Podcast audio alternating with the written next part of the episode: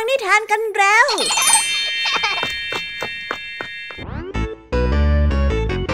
ยูฮู ได้เวลานิทานกันแล้ว กลับมาพบกันอีกครั้งในรายการคิสอา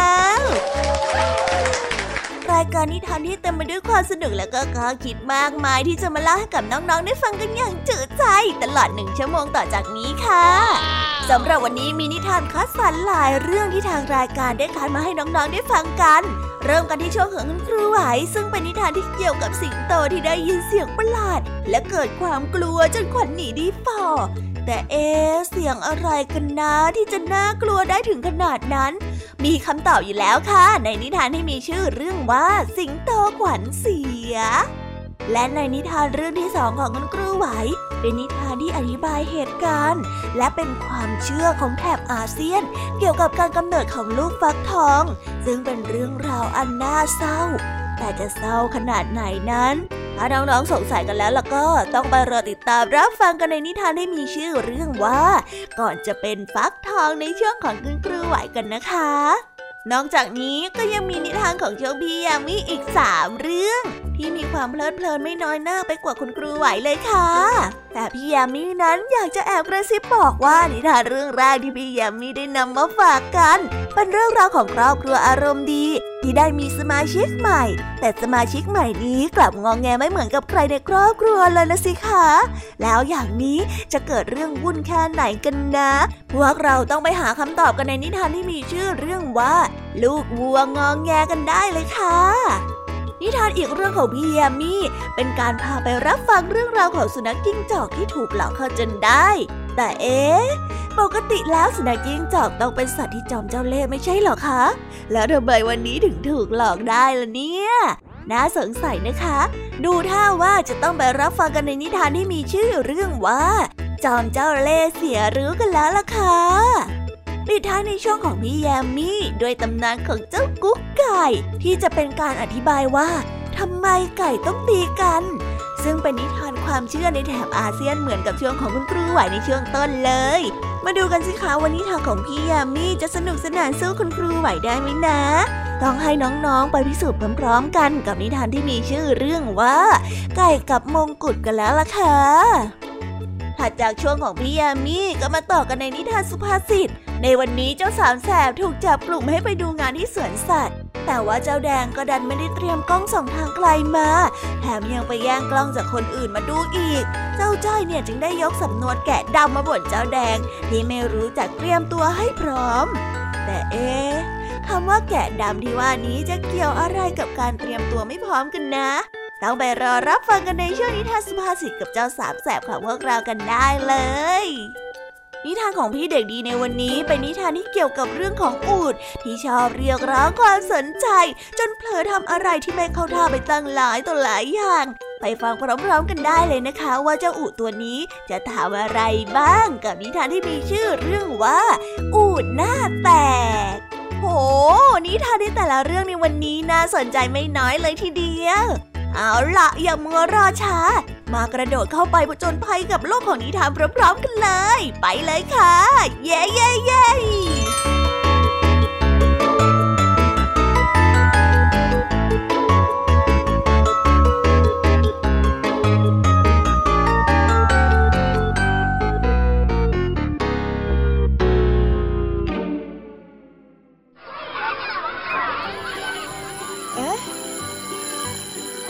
อดดังแล้ว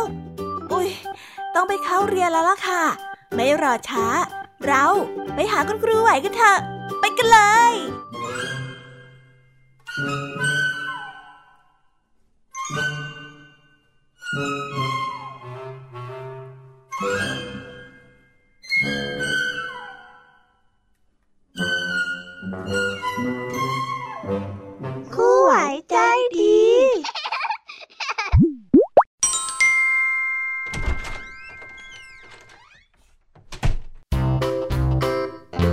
ดีค่ะเด็กๆ ได้เวลาของนิทานคุณธรรมกันแล้วนะ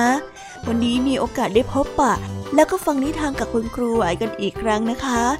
สำหรับนิทานของคุณครูไหวที่ได้หยิบยกมาเล่าให้กับเด็กๆ ได้ฟัง ซึ่งนิทานทั้งสองเรื่องในวันนี้ มีทั้งเรื่องที่น่าตลกขบขัน และอีกเรื่องก็เป็นตำนานที่น่าเศร้า เรามาเริ่มกันที่นิทานเรื่องแรกกันเลยค่ะ นิทานเรื่องแรกเป็นเรื่องราวเกี่ยวกับเจ้าป่า ที่เป็นคนขี้กลัว ไม่ว่าจะเจออะไรก็รู้สึกเกรงกลัวไปหมด เอ๊ปกติเนี่ย สิงโตเป็นตัวแทนของความกล้าหาญและก็เป็นตัวแทนของเจ้าป่า แต่ทำไมจู่ๆสิงโตจึงได้กลัวอะไรเยอะแยะขนาดนี้นะเนี่ยหรือว่าจริงๆ แล้ว ในป่าแห่งนี้นั้น ยังมีอะไรที่น่ากลัวและก็แข็งแกร่งไปกว่าเจ้าสิงโตอีก น่าสงสารจริงๆ เลยนะคะ เอาละค่ะ ไปพิสูจน์พร้อมๆกันเลยว่าสิ่งที่เจ้าสิงโตกลัวนั้นคืออะไร กับนิทานที่มีชื่อเรื่องว่า สิงโตเสียขวัญกันได้เลยค่ะ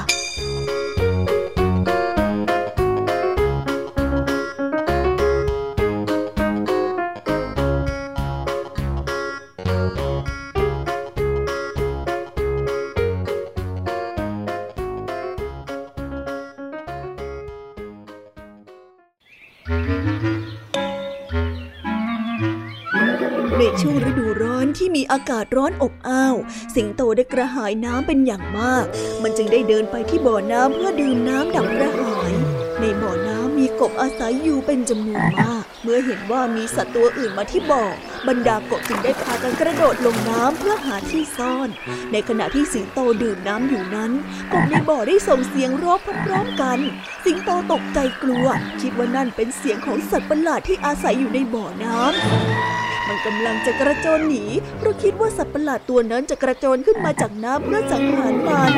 ว้ายช้าก่อนกบตัวหนึ่งได้กล่าวขึ้น ก่อนที่จะกระโดดขึ้นมาบนใบบัวอ้าท่านจะรีบหนีไปไหนอะเหตุใดท่านจึงไม่ดื่มน้ำให้เสร็จก่อนเล่า สิงโตจึงได้รู้ทันทีว่าเสียงที่ได้ยินนั้นเป็นเสียงของกบ ไม่ใช่สัตว์ร้ายอย่างที่มันคิด ช่างน่าขำยิ่งนักตัวข้านี่ ข้าไม่ควรตีโพยตีพายไปก่อนที่จะตรวจสอบให้ดีว่าคืออะไรกันแน่ เฮ้ยทำไมข้าถึงได้ขี้กลัวแบบนี้กันนะ สิงโตได้กล่าวเฮ้ยนี่ท่านคิดว่าเสียงของพวกข้าคือเสียงสัตว์ประหลาดอย่างนั้นเหรอ ไม่ใช่สักหน่อย นั่นคือเสียงของข้าแล้วก็พวกพี่น้องของข้าเอง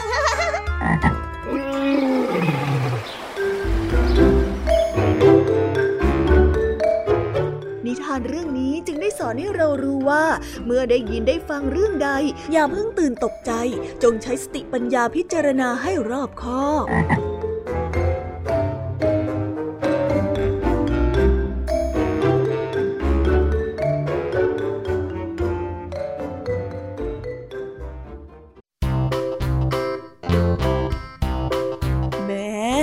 สุดท้ายเจ้าสิงโตก็กลัวแล้วก็กังวลไปเองกับเสียงของกบตัวน้อยๆที่อยู่ในหนองน้ำถ้ามีใครรู้เข้าอาจจะขำได้เลยนะเนี่ย แต่ก็นั่นแหละนะ คนเราต้องมีความกลัวเป็นของตัวเองบ้าง และถึงแม้ว่าจะเป็นสิงโตก็ไม่ได้แข็งแกร่งเสมอไป คงต้องมีบางวันที่คนเรารู้สึกอ่อนแอ แล้วก็กลัวอะไรไปต่างๆ นานาได้ แต่สิ่งที่สำคัญที่สุด คือเราต้องมีสติ และคิดให้ดีเวลาที่เราต้องเจอกับอะไร ดีนะเนี่ยที่เจ้าสิงโตฉุกคิดขึ้นมาได้ ถ้าไม่อย่างนั้นเสียขวัญไปถึงไหนต่อไหนแล้วก็ไม่รู้เลยนิทานในเรื่องที่สองของคุณครูไหวในวันนี้ เป็นตำนานของพืชชนิดหนึ่ง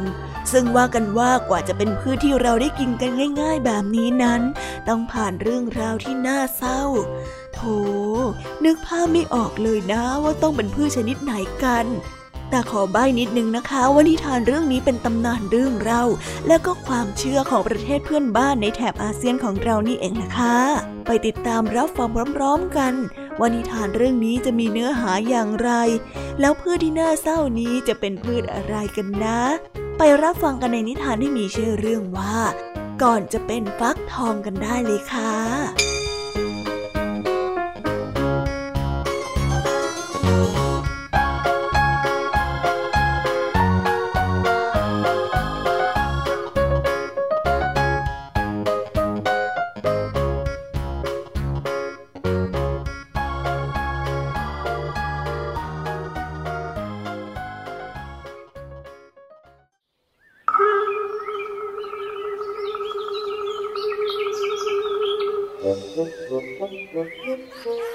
แล้ว มีสองตายายคู่หนึ่ง มีฐานะร่ำรวยกว่าใครๆในหมู่บ้านนั้น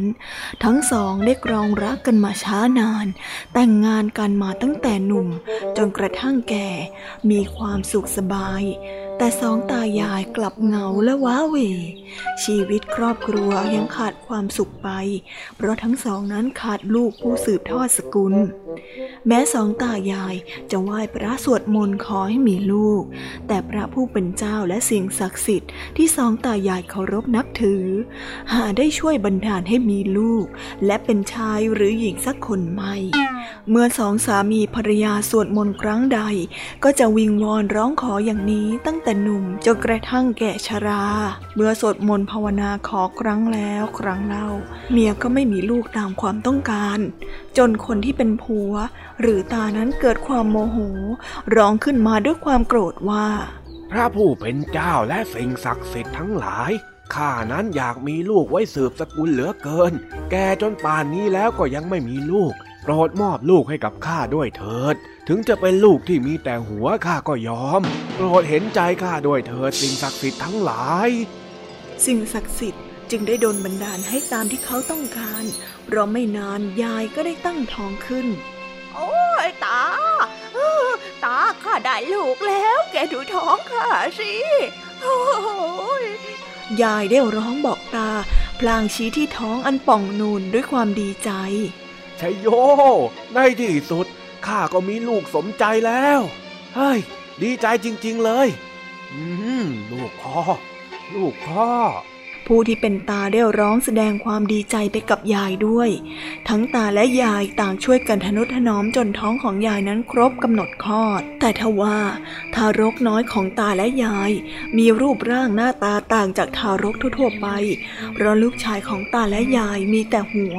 และร้องไห้เสียงดังมาก จนได้ยินออกไปไกลๆ แต่อย่างไรก็ตาม ตาและยายก็ดีใจ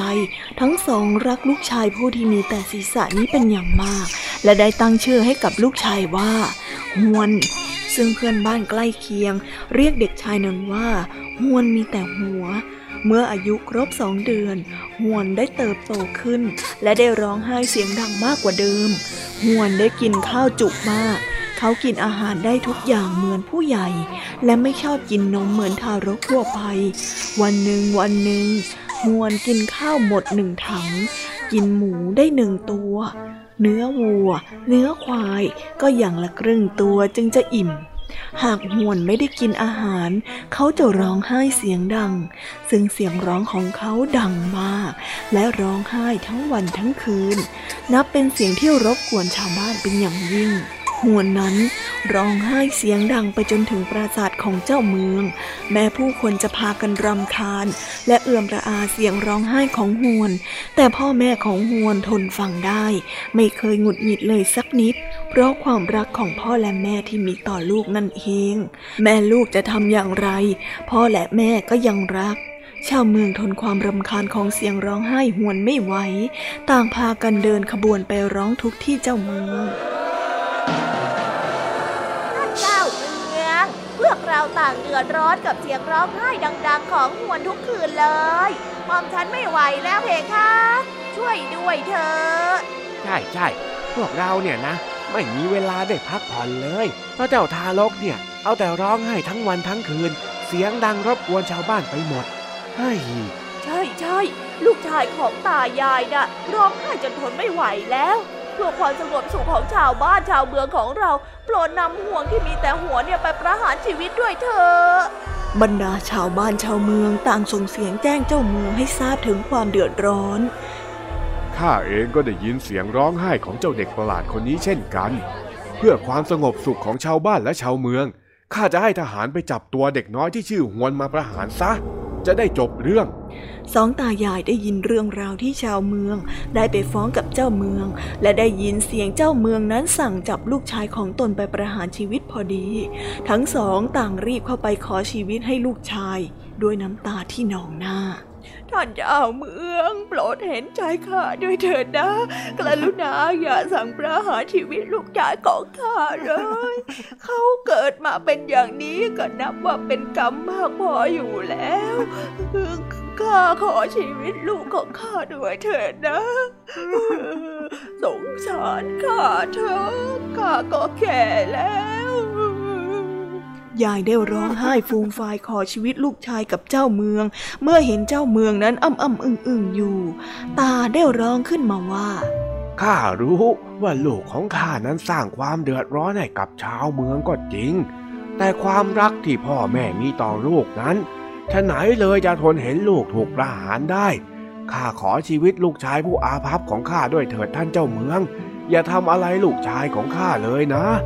ตาได้วิงวอน แม้เจ้าเมืองจะรู้สึกเห็นใจทั้งสองตายายผู้เป็นพ่อแม่มากเพียงใด แต่ก็ต้องเอ่ยกับตายายไปว่า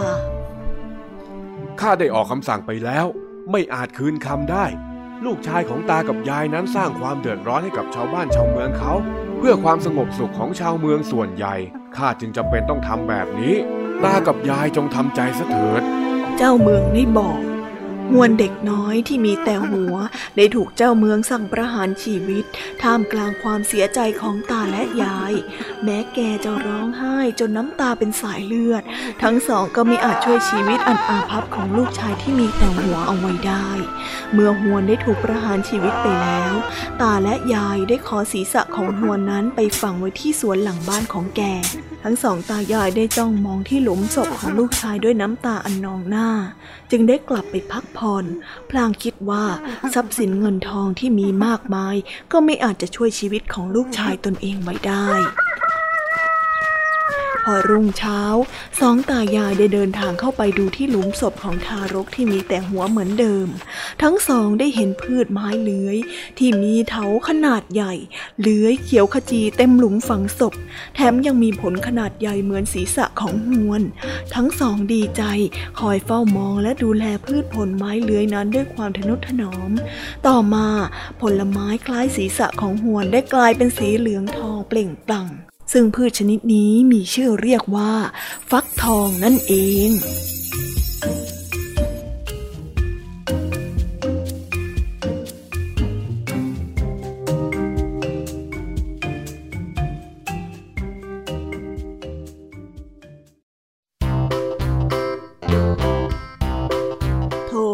น่าสงสารเด็กชายฮวน ถึงแม้ว่าจะเป็นตำนานความเชื่อ ที่ทำให้เราได้รู้ถึงความเชื่อของประเทศเพื่อนบ้าน เกี่ยวกับการกำเนิดฟักทอง แต่ก็อดใจที่จะเศร้าตามไม่ได้เลยใช่ไหมคะ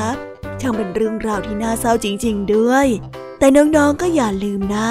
นิทานและตำนานความเชื่อของประเทศเพื่อนบ้านในแถบอาเซียน ส่วนใหญ่เป็นนิทานที่มีไว้อธิบายสาเหตุของปรากฏการณ์ทางธรรมชาติ นั่นหมายความว่าเป็นเรื่องราวที่ถูกแต่งขึ้น เด็กๆฟังแล้วต้องรู้เท่าทันด้วยนะคะ แล้วตอนนี้ก็ผ่านพ้นเวลาสำหรับช่วงคุณครูไหวกันลงไปแล้ว ตอนนี้พี่แยมมี่มารอน้องๆอยู่ ไปฟังนิทานของพี่แยมมี่กันต่อเลยนะ ถ้าอย่างนั้นครูไหวต้องขอกล่าวคำว่า สวัสดีค่ะบ๊ายบายแล้วเจอกันนะคะ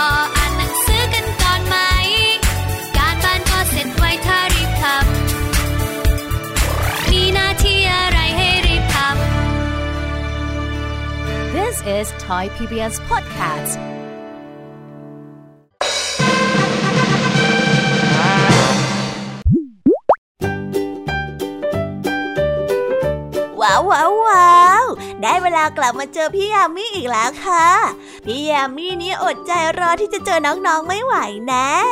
อุ๊ยยุบยิบยุบยิบยุบยิบขันปากอยากจะเล่านิทานให้กับน้องๆได้ฟังจังเลยแล้วค่ะ และสำหรับนิทานทั้งสามเรื่องสามรสในวันนี้ พี่ยามีการันตีเลยค่ะว่าสนุกอย่างแน่นอนเริ่มต้นกันที่นิทานเรื่องแรกเป็นเรื่องราวความวุ่นวุ่นในฟาร์มเลี้ยงสัตว์แห่งหนึ่ง เมื่อเจ้าวัวงองแงผู้ที่ไม่พึงพอใจในอะไรสักอย่าง ไม่ว่าจะเจอกับเหตุการณ์แบบไหน มันก็จะเอาแต่ร้องไห้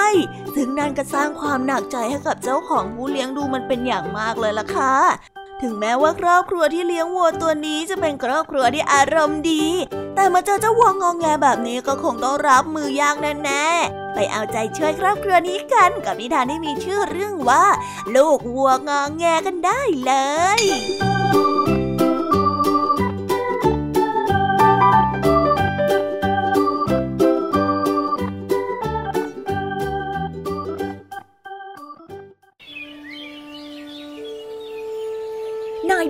เป็นคนที่มีความสุข เรารู้ว่าเขานั้นมีความสุข แม้แต่เมื่อลังใบหนึ่งตกลงมาบนหัวของเขา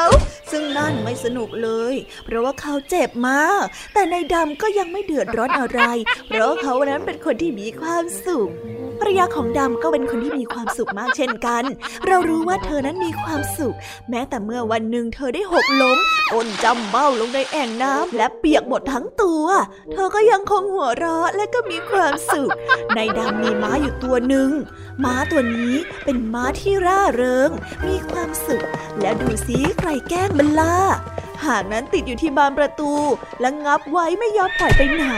เจ้าหมาไม่สนุกเลยแถมเจ็บมากด้วย แต่มันก็มีความสุขมาก ในดำนั้นมีลูกหมูสามตัว เรารู้ว่ามันมีความสุข มันที่มองหาอะไรกินทั้งวัน แต่บางทีก็หาไม่ได้ แต่กันนั้นมันก็ยังมีความสุข นายดำและภรรยามีลูกวัวอยู่ตัวหนึ่ง เจ้าวัวตัวน้อยนี้ไม่เคยมีความสุขกับเขาเลย วันไหนอากาศร้อน มันก็ร้ององไห้ เพราะว่าร้อนเกินไปไม่สบายตัว วันไหนฝนตก มันก็ร้องไห้ เพราะว่ามันตัวเปียก ตกกลางคืนเจ้าลูกวัวตัวนี้ก็ร้องไห้ เพราะว่ากลัวความมืด มันไม่เคยมีความพอใจในอะไรเลยสักอย่าง มันเอาแต่ร้องไห้ทั้งวันแล้วก็ทั้งคืน วันหนึ่งอากาศหนาวมาก เจ้าลูกวัวตัวนี้ก็ร้องไห้ มันร้องเพราะว่าอากาศนั้นหนาวเกินไป มันร้องไห้ไม่ยอมหยุด น้ำตานั้นนองรอบตัวของมัน เจ้าลูกวัวได้นั่งอยู่ท่ามกลางแอ่งน้ำตาที่มันร้อง วันนั้นอากาศหนาวจัดมาก ในไม่ช้านั้นน้ำตาก็ได้จับและกลายเป็นน้ำแข็ง พอมันจะลุกขึ้นก็ลุกไม่ได้ เพราะว่าน้ำแข็งเกาะที่ตัวของมันเอาไว้แน่น เจ้าลูกวัวก็เลยร้องไห้ต่ออีกนายดำได้ยินเสียงผิดปกติก็เลยออกมาดู แต่ทำอย่างไรก็ไม่สำเร็จ เขาได้ใช้ขวานจามน้ำแข็ง แต่ก็ดึงตัวลูกวัวออกมาไม่ได้ ภรรยาของนายดำได้ออกมาช่วยอีกคน เธอได้ต้มน้ำร้อนมากมายและเทลงไปบนน้ำแข็ง เพื่อจะให้น้ำแข็งนั้นละลาย แต่ก็ไม่ละลาย ม้าของนายดำได้ออกมาช่วย นายดำได้เอาเชือกผูกลูกวัว แล้วให้ม้านั้นลากขึ้นมา แต่ก็ดึงลูกวัวไม่ขึ้น ไม่มีใครสามารถเอาลูกวัวออกจากแอ่งน้ำแข็งได้เลย แย่แล้ว เราไม่มีทางเอามันออกมาได้ นายดำได้ร้อง พวกหมูได้ลงไปนั่งร้องไห้ หมาก็ร้องไห้ นายดำและภรรยาก็นั่งลงร้องไห้ เพราะว่าลูกวัวนั้นยังคงติดอยู่ในแอ่งน้ำแข็งทำอะไรไม่ได้จริงๆ ลูกวัวได้มองเพื่อนๆและเจ้านายของมัน ท่าทางของคนที่กำลังทุกข์ดูหน้าขัน น้ำตานองหน้ากันทั้งนั้น เจ้าลูกวัวได้รู้สึกขันมาก จึงได้หัวเราะออกมาเสียงดัง มันได้หัวเราะจนตัวสั่น มันได้ขยับตัวหัวเราะ เท้าของมันทั้งสี่ก็ได้ขยับขึ้นมาจากแอ่งน้ำแข็งได้ หัวของมันก็โคลงไปเคลงมา ในที่สุดมันก็ได้ออกมาจากน้ำแข็งได้ในที่สุด ตั้งแต่วันนั้นเป็นต้นมาเจ้าลูกวัวก็ได้กลายเป็นวัวที่มีความสุข ไม่เคียงงาอีกต่อไป อากาศร้อนมันก็ไม่ร้องไห้ อากาศหนาวมันก็ไม่ร้องไห้ เมื่อฝนตกมันก็ไม่ร้องไห้ว่าตัวมันนั้นเปียก พอมืดมันก็ไม่ร้องไห้ เพราะมันมืดเกินไป เดี๋ยวนี้ทุกคนในบ้านของนายดำมีความสุขกันหมดทุกคนแล้วล่ะค่ะ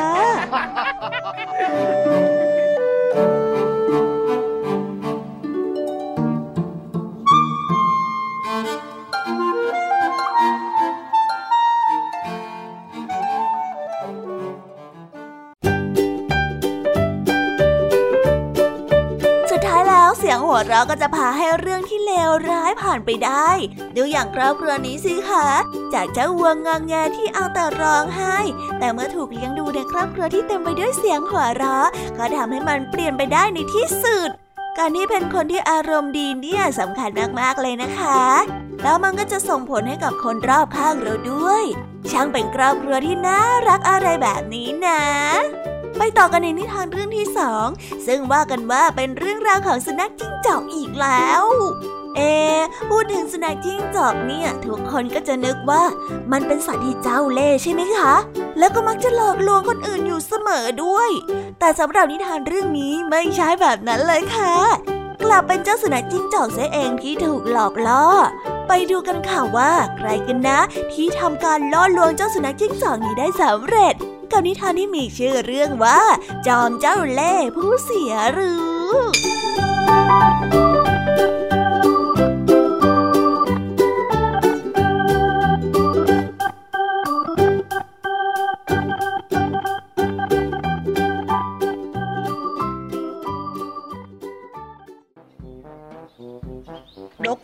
ตัวหนึ่งกำลังอาบแดดอยู่บนหญ้า เมื่อสุนัขจิ้งจอกมาเห็นเข้า จึงทำท่าทีเข้ามาใกล้ๆ แล้วพูดกับเจ้านกกระทาไปว่า เจ้าเป็นนกที่สวยงามมาก ขนของเจ้านี่เหมือนกับกลีบดอกไม้ ส่วนปากนั้นก็ช่างงดงามราวกับเพชรนินจินดา ถ้าเจ้านอนหลับ คงจะยิ่งงดงามกว่านี้มากแน่ ๆ เลย นกกระทาเชื่อในคำพูดของเจ้าสุนัขจิ้งจอก มันจึงหลับตาลง ทันใดนั้นเอง เจ้าสุนัขจิ้งจอกก็ใช้ปากงับไปที่นกกระทาในทันที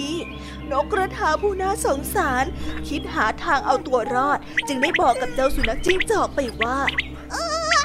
ข้าชื่นชมในความฉลาดของเจ้า เจ้าเนี่ยเป็นสัตว์ที่ฉลาดกว่าสัตว์ตัวอื่นเฮ้ยเออจริงๆนะจริงๆนะ เจ้าเป็นสัตว์ที่ฉลาดกว่าตัวอื่นๆเลย ก่อนเจ้าจะกินข้าเนี่ยโปรดบอกชื่อของเจ้าให้ข้ารู้ด้วยเถอะนะข้าอยากรู้ ครั้งหนึ่งก่อนที่ข้าจะเสียชีวิตก็ได้ข้าอยากรู้จริงๆ สุนัขจิ้งจอกพึงพอใจกับคำชมของเจ้านกกระทา จึงอ้าปากเพื่อบอกชื่อของมัน นกกระทาจึงได้โอกาสบินหนีไป สุนัขจิ้งจอกโกรธตัวเองมากที่เสียรู้ให้กับเจ้านกกระทาตัวเล็กจิตเดียว เฮ้ย กลับมานี่นะเจ้านก แกหลอกฉันเหรอ กลับมานี่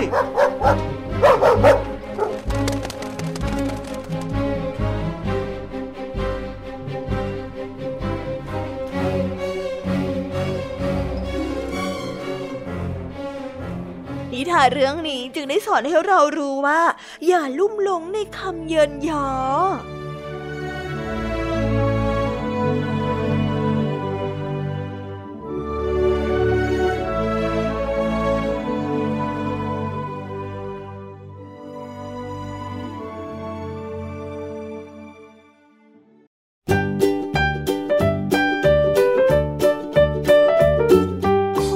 อะไรกันเจ้าสุนัขจิ้งจอก อุตส่าห์ได้เป็นตัวแทนของความเจ้าเล่ห์ แต่กลับถูกหลอกได้ง่ายๆ ด้วยความหลงไหลในตัวเอง ต้องยกประโยชน์ให้กับเจ้านกกระทาจริง ๆ เลยนะคะ ที่มีไหวพริบและก็สามารถเอาตัวรอดจากเจ้าสุนัขจิ้งจอกมาได้ เรียกได้ว่าเป็นคู่ปรับที่สมน้ำสมเนื้อกันเลยทีเดียว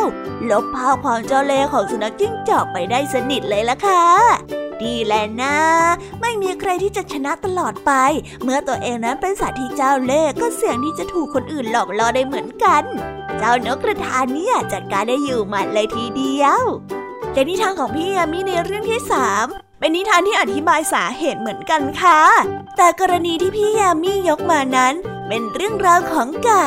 น้องๆ เคยสงสัยกันไหมคะว่าทำไมไก่ถึงตีกันทำไมไก่ถึงทะเลาะเบาแหวงกันด้วย เอ ในทางวิทยาศาสตร์ก็อาจจะเป็นสัญชาตญาณของสัตว์ถูกไหมคะ แต่ว่าในเชิงตำนานประดำปลาเนี่ย การที่ไก่ทะเลาะกัน มันมีสาเหตุบางอย่างค่ะ ไปฟังเรื่องราวนะจุดเริ่มต้นนี้พร้อมๆกันได้เลย กับนิทานที่มีชื่อเรื่องว่า ไก่กับมงกุฎ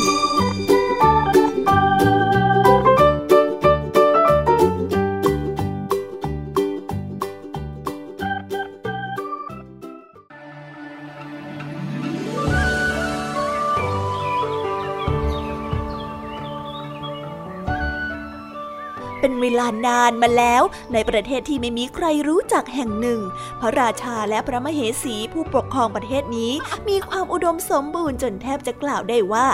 ทุกๆ สิ่งที่ปรารถนาไม่ว่าจะเป็นแก้วแหวนเงินทองเสื้อผ้า และอาหารนั้นมีสมบูรณ์ครบครัน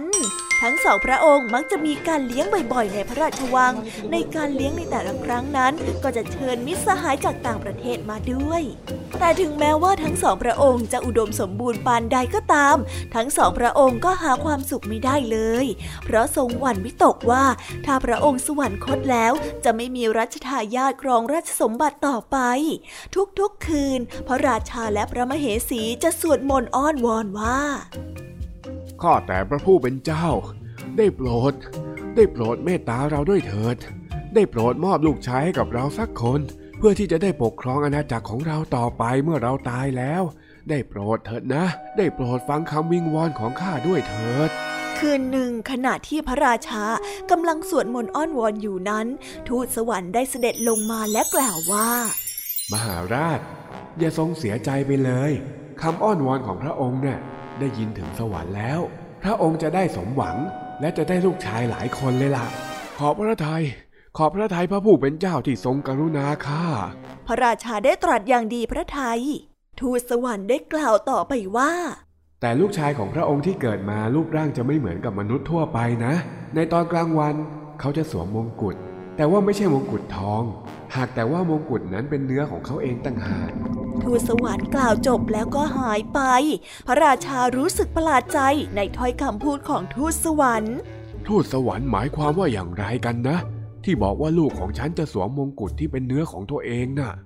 พระราชาได้ตรัสถามพระมเหสี แต่พระมเหสีนั้นก็ตอบไม่ถูกเหมือนกัน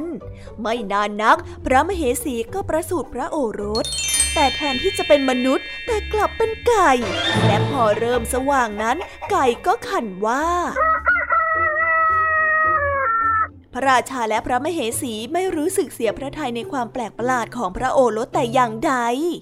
ในเมื่อนี่เป็นพระประสงค์ของพระผู้เป็นเจ้า เราก็จะเลี้ยงลูกของเราที่เป็นไก่ ให้ดีที่สุด เราไม่จำเป็นต้องโศกเศร้าเสียใจอะไรทั้งนั้น นี่แหละเป็นโชคดีของเราแล้ว พระราชาและพระมเหสีนั้นทรงรักไก่ที่เป็นพระโอรสเป็นอย่างมาก แล้วได้ใส่ไว้ในกรงท้อง ต่อจากนั้นทุกๆปี พระมเหสีก็จะประสูติพระโอรสเป็นไก่ จนในที่สุดก็มีพระโอรสเป็นไก่ เป็นจำนวนถึง 13 ตัว แต่ไก่เหล่านั้นก็ต่างแลเห็นไก่ตัวอื่นๆ ในบรรดาพี่น้องสวมมงกุฎกันทั้งนั้น จึงได้นึกอิจฉาและเกลียดชังกันเอง เพราะต่างก็คิดว่าตนเองเท่านั้นที่จะมีสิทธิสวมมงกุฎเมื่อพระราชาและพระมเหสีสวรรคตไปแล้ว ก็ไม่มีใครปกครองอาณาจักรแทน นอกจากไก่ซึ่งเป็นพระราชโอรส แต่เนื่องจากไก่นั้นมี 13 ตัว จึงเกิดการต่อสู้กันขึ้น ต่างก็พยายามที่จะกระชากมงกุฎของแต่ละฝ่ายการต่อสู้ได้ติดต่อกันมาจนถึงทุกวันนี้ เมื่อไก่ได้สู้กัน มันก็จะพยายามจิกที่มงกุฎบนหัวของอีกฝ่าย แท้ที่จริงแล้วสิ่งที่เรียกว่ามงกุฎนั้นก็คืองอนไก่นั่นเองแหละค่ะ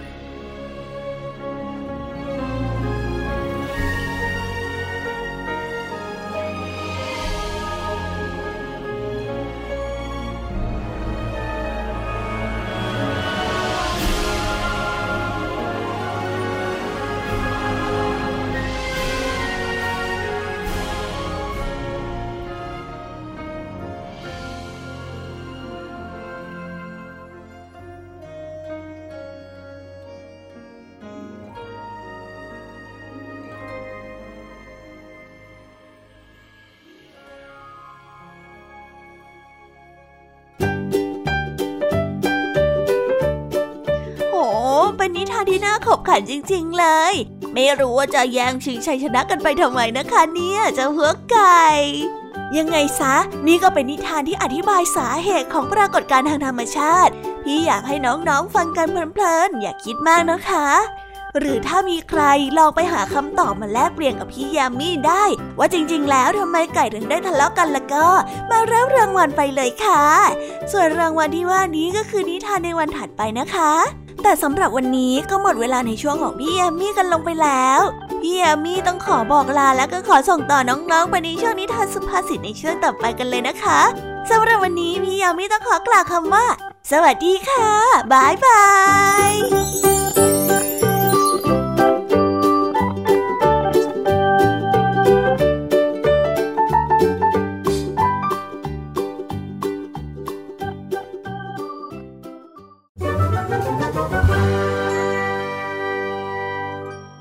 นิทานสุภาษิต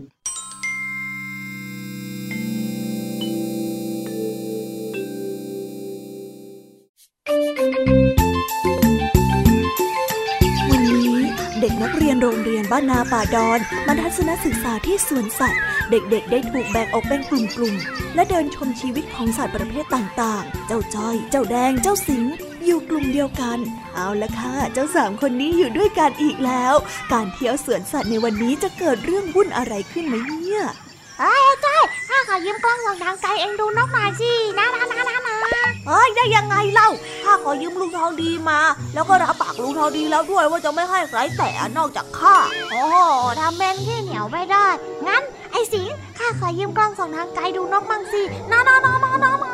ไม่ได้ไม่ได้ข้ากำลังดูอยู่เนี่ยไม่เห็นหรือไงเล่าไอ้แดงโอ้โหทำไมพวกเองหนึ่งขี้เหนียวแบบนี้อะนี่ข้าเป็นเพื่อนเองนะแล้วก็อยู่กลุ่มเดียวกับเองด้วย เองเห็นใจข้าบ้างไหมเนี่ย เออไอ้จ้อยดูนกตัวนั้นสิหางสวยมากเลยเห็นไหมฮะฮะฮะฮะไหนไหนไหนไหนตัวไหน อ๋อตัวที่เกาะอยู่กับอีกตัวที่กิ่งไม้นั้นใช่ไหมเออใช่ใช่ใช่ใช่โอ้ยดูสิถ้ามาอยู่แถวบ้านเรานะเฮ้อมีหวังโดนจับกินแน่เลยเฮ้อข้าก็คิดอย่างนั้นแหละเพราะขนาดนกเอียงตัวเล็กๆยังโดนจับเลย เอ็งนี่ก็พูดตลกจังเลยนะไอ้จ้อยเฮ้ยนี่พวกเองฟังที่ข้าพูดบ้างไหมเนี่ยทำไมพวกเองถึงไม่สนใจข้าบ้างเลย อ้าวก็ข้าดูนกแล้วก็มองเห็นพอดีนี่นาเออ คนอื่นเขากำลังมองสัตว์กันเพลินๆทำไมเอ็งต้องมาขัดคอด้วยเนี่ย ก็ก็ก็ก็ข้าอยากเห็นบ้างนี่นาทำไมพวกเองไม่แบ่งข้าดูบ้างเล่าก็ช่วยไม่ได้นี่ เอ็งอยากทำตัวเป็นแกะดำทำไมอะ ไม่เตรียมของมาเองนี่นาอะไรกัน แกดำอะไร เอ็งว่าข้าผิวดำเหรอไอ้ใจอย นี่นอกจากเอ็งไม่ให้ข้ายืมของแล้ว เอ็งยังมาว่าข้าอีกล่ะโอ้โอ้โอ้โอ้อาจารย์มันไม่ได้ว่าเองเลย แต่ดำที่อาจารย์พูดน่ามันหมายถึง การที่เองทำตัวแตกต่างไปจากคนอื่นตั้งหากแล้ว ใช่ ครูพงก็บอกแล้วว่าให้เตรียมกล้องส่องทางไกลมาด้วย แต่ที่บ้านข้าไม่มีนี่นะจะให้ข้าทำยังไงเรา ที่บ้านเอ็งไม่มี เอ็งก็ไปยืมคนอื่นเอาสิข้าไม่มีข้ายังไปยืมลุงทองดีมาเลยเนี่ยโอ้ก็ข้าไม่รู้ว่ามันจำเป็นขนาดนี้นี่นะข้าผิดไปแล้วอะถ้ารู้ว่าตัวเองผิดไปแล้ว แล้วต้องขอยืมคนอื่น เองก็ต้องใจเย็นๆหน่อย ไม่ใช่ว่าจะมาแย่งคนอื่นดูได้เข้าใจป่ะใช่ นี่แหละ ถ้าเราไม่เตรียมพร้อมนะ เราก็เสียโอกาสแบบนี้แหละ ก็ได้ข้าจะรอพวกเองดูเสร็จ แล้วก็ค่อยดูต่อก็ได้แหมทำเป็นหงอยทำเป็นหงอยเชียวนะเองอะ ก็ข้ามันเป็นคนผิดนี่ ไม่รู้จักเตรียมของมานี่นะอะอะอะเอากล้องข้ามาก็ได้อะเอาไปดูซะ เดี๋ยวพอย้ายไปดูสัตว์ตัวอื่น เราก็ค่อยเวียนกันไปใช้แล้วกันนะเฮ้ยเอ็งให้ข้าเยี่ยมจริงๆเหรอไอ้เย้ไหนไหนไหนไหนไหนข้าขอดูบ้างสิฮะ โน่นโน่นโน่นส่องไปทางต้นไม้ตรงนู้นนู่นเองจะเห็นนกหางยาวเฟื้อยเลยไหนไหนฮะสวยจริงๆด้วยอะถึงว่าทำไมพวกเอ็งถึงมองแบบไม่วางกล้องเลยอะฮะนกอะไรวะเนี่ยฮะใช่ไหมล่ะ สุดยอดไปเลย เฮ้ยใช้ดีๆนะ เดี๋ยวถ้ากล้องพังขึ้นมา ลุงทองดีรู้ข้าจะซวยเอาซะเฮ้ยไม่ต้องห่วงข้าน่ะดูแลดีอยู่แล้ว เฮ้ย ไอ้นกตัวนั้นทำไมมันสีเป็นอย่างนั้นเน่า เฮ้ยไอ้แดงนะไอ้แดง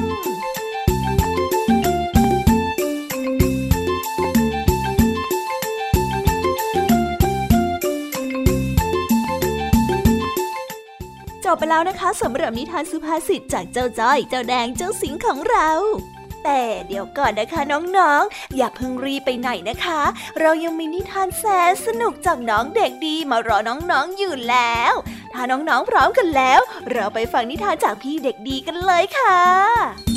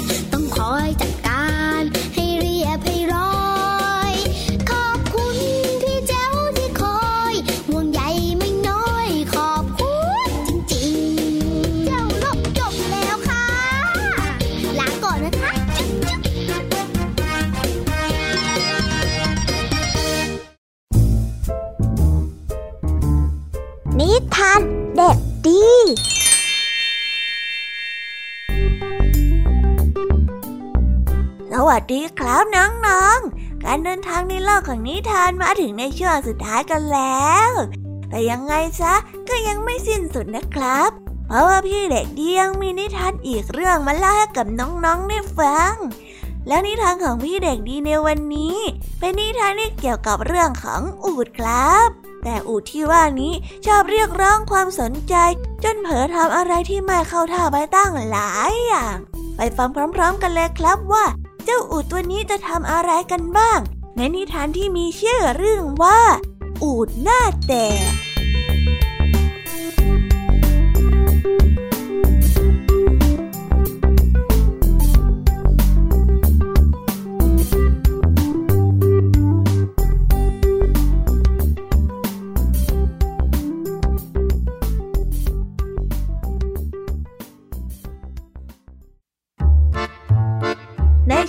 างพักการแสดงของงานเลี้ยงในป่า ลิงได้ออกมาเต้นระบำให้กับสัตว์ที่ร่วมงานได้ชมกันเพื่อฆ่าเวลา ลิงได้เต้นระบำอย่างงดงามและสนุกสนาน สร้างความประทับใจให้แก่สัตว์ที่มาร่วมงานเป็นอย่างยิ่ง เมื่อลิงได้เต้นเสร็จเรียบร้อย สัตว์ทั้งหลายแม้กระทั่งสิงโตเจ้าของงาน ต่างก็ได้ชื่นชมความสามารถของลิง และได้ขอร้องให้ลิงเต้นระบำให้กับพวกตนได้ดูอีกครั้ง ซึ่งลิงนั้นก็ยินดีเป็นอย่างยิ่งคำชื่นชมที่มีให้กับลิง สร้างความอิจฉาริษยาให้แก่อู่ตัวนี้เป็นอย่างมาก อูดสำคัญผิดคิดว่าตนก็มีความสามารถในการเต้นรำได้ยอดเยี่ยมไม่แพ้กับลิง เมื่อถึงช่วงเวลาพักแสดงอีกครั้ง อูดจึงได้กระโจนขึ้นไปอยู่บนเวที เพื่อที่จะแสดงความสามารถที่มีอยู่ให้เป็นที่ประจักษ์ทำท่ากระโดดโลดเต้นเหย่งๆอย่างกับลิงที่ทำสัตว์ที่มาร่วมงานกลับตะโกนด่าว่าอ๋อเต้นอะไรเนี่ยลงมาได้แล้วโอ้เต้นอะไรอะวะลงมาเหรอนะโอ้เต้นอะไรก็ไม่รู้ บางคนก็ได้โยนของขึ้นไปขับไล่อูดให้ลงมาจากเวที และได้สร้างความอับอายให้แก่อูดตัวนั้นเป็นอย่างมาก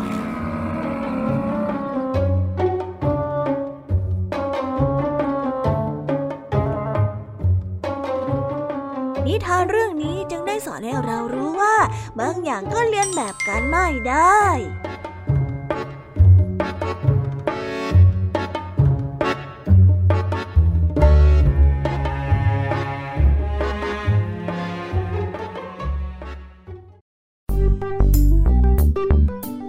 ก็จบกันไปแล้วนะครับสำหรับนิทานของพี่เด็กดีโถเจ้าอูดทำไมถึงแย่งหน้าที่ของคนอื่นแบบนี้นั่นเนี่ย ดูสิครับน้องๆ การที่ทำอะไรแบบนี้ในบางเรื่อง บางทีเราก็ต้องรู้ลิมิตในตัวเองนะครับ ว่าเรามีความสามารถแค่ไหน จะได้ไม่ต้องฝืนจนกลายเป็นตัวตลกอย่างเจ้าอูดนะครับ และตอนนี้ก็หมดเวลาของรายการคิดเอากันลงไปแล้ว ไว้เจอกันใหม่ในอีพีหน้าสำหรับวันนี้พี่เด็กดีแล้วก็ผองเพื่อน ต้องขอกล่าวคำว่าบายบายสวัสดีครับ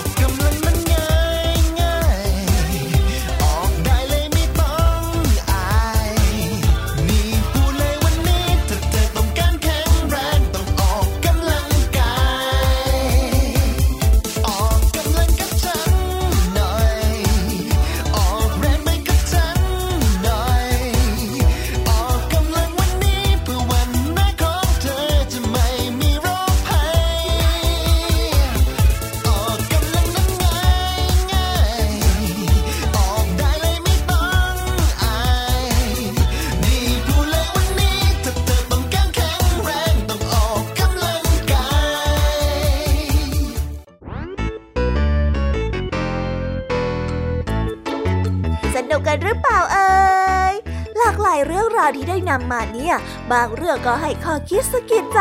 บางเรื่องก็ให้ความสนุกสนานเพลิดเพลิน แล้วแต่ว่าน้องๆเนี่ยจะเห็นความสนุกสนานในแง่มุมไหนกันบ้าง ส่วนพี่ยามีแล้วก็พ่องเพื่อนเนี่ยก็มีหน้าที่ในการนำนิทานมาส่งตรงถึงน้องๆแค่นั้นเองละค่ะ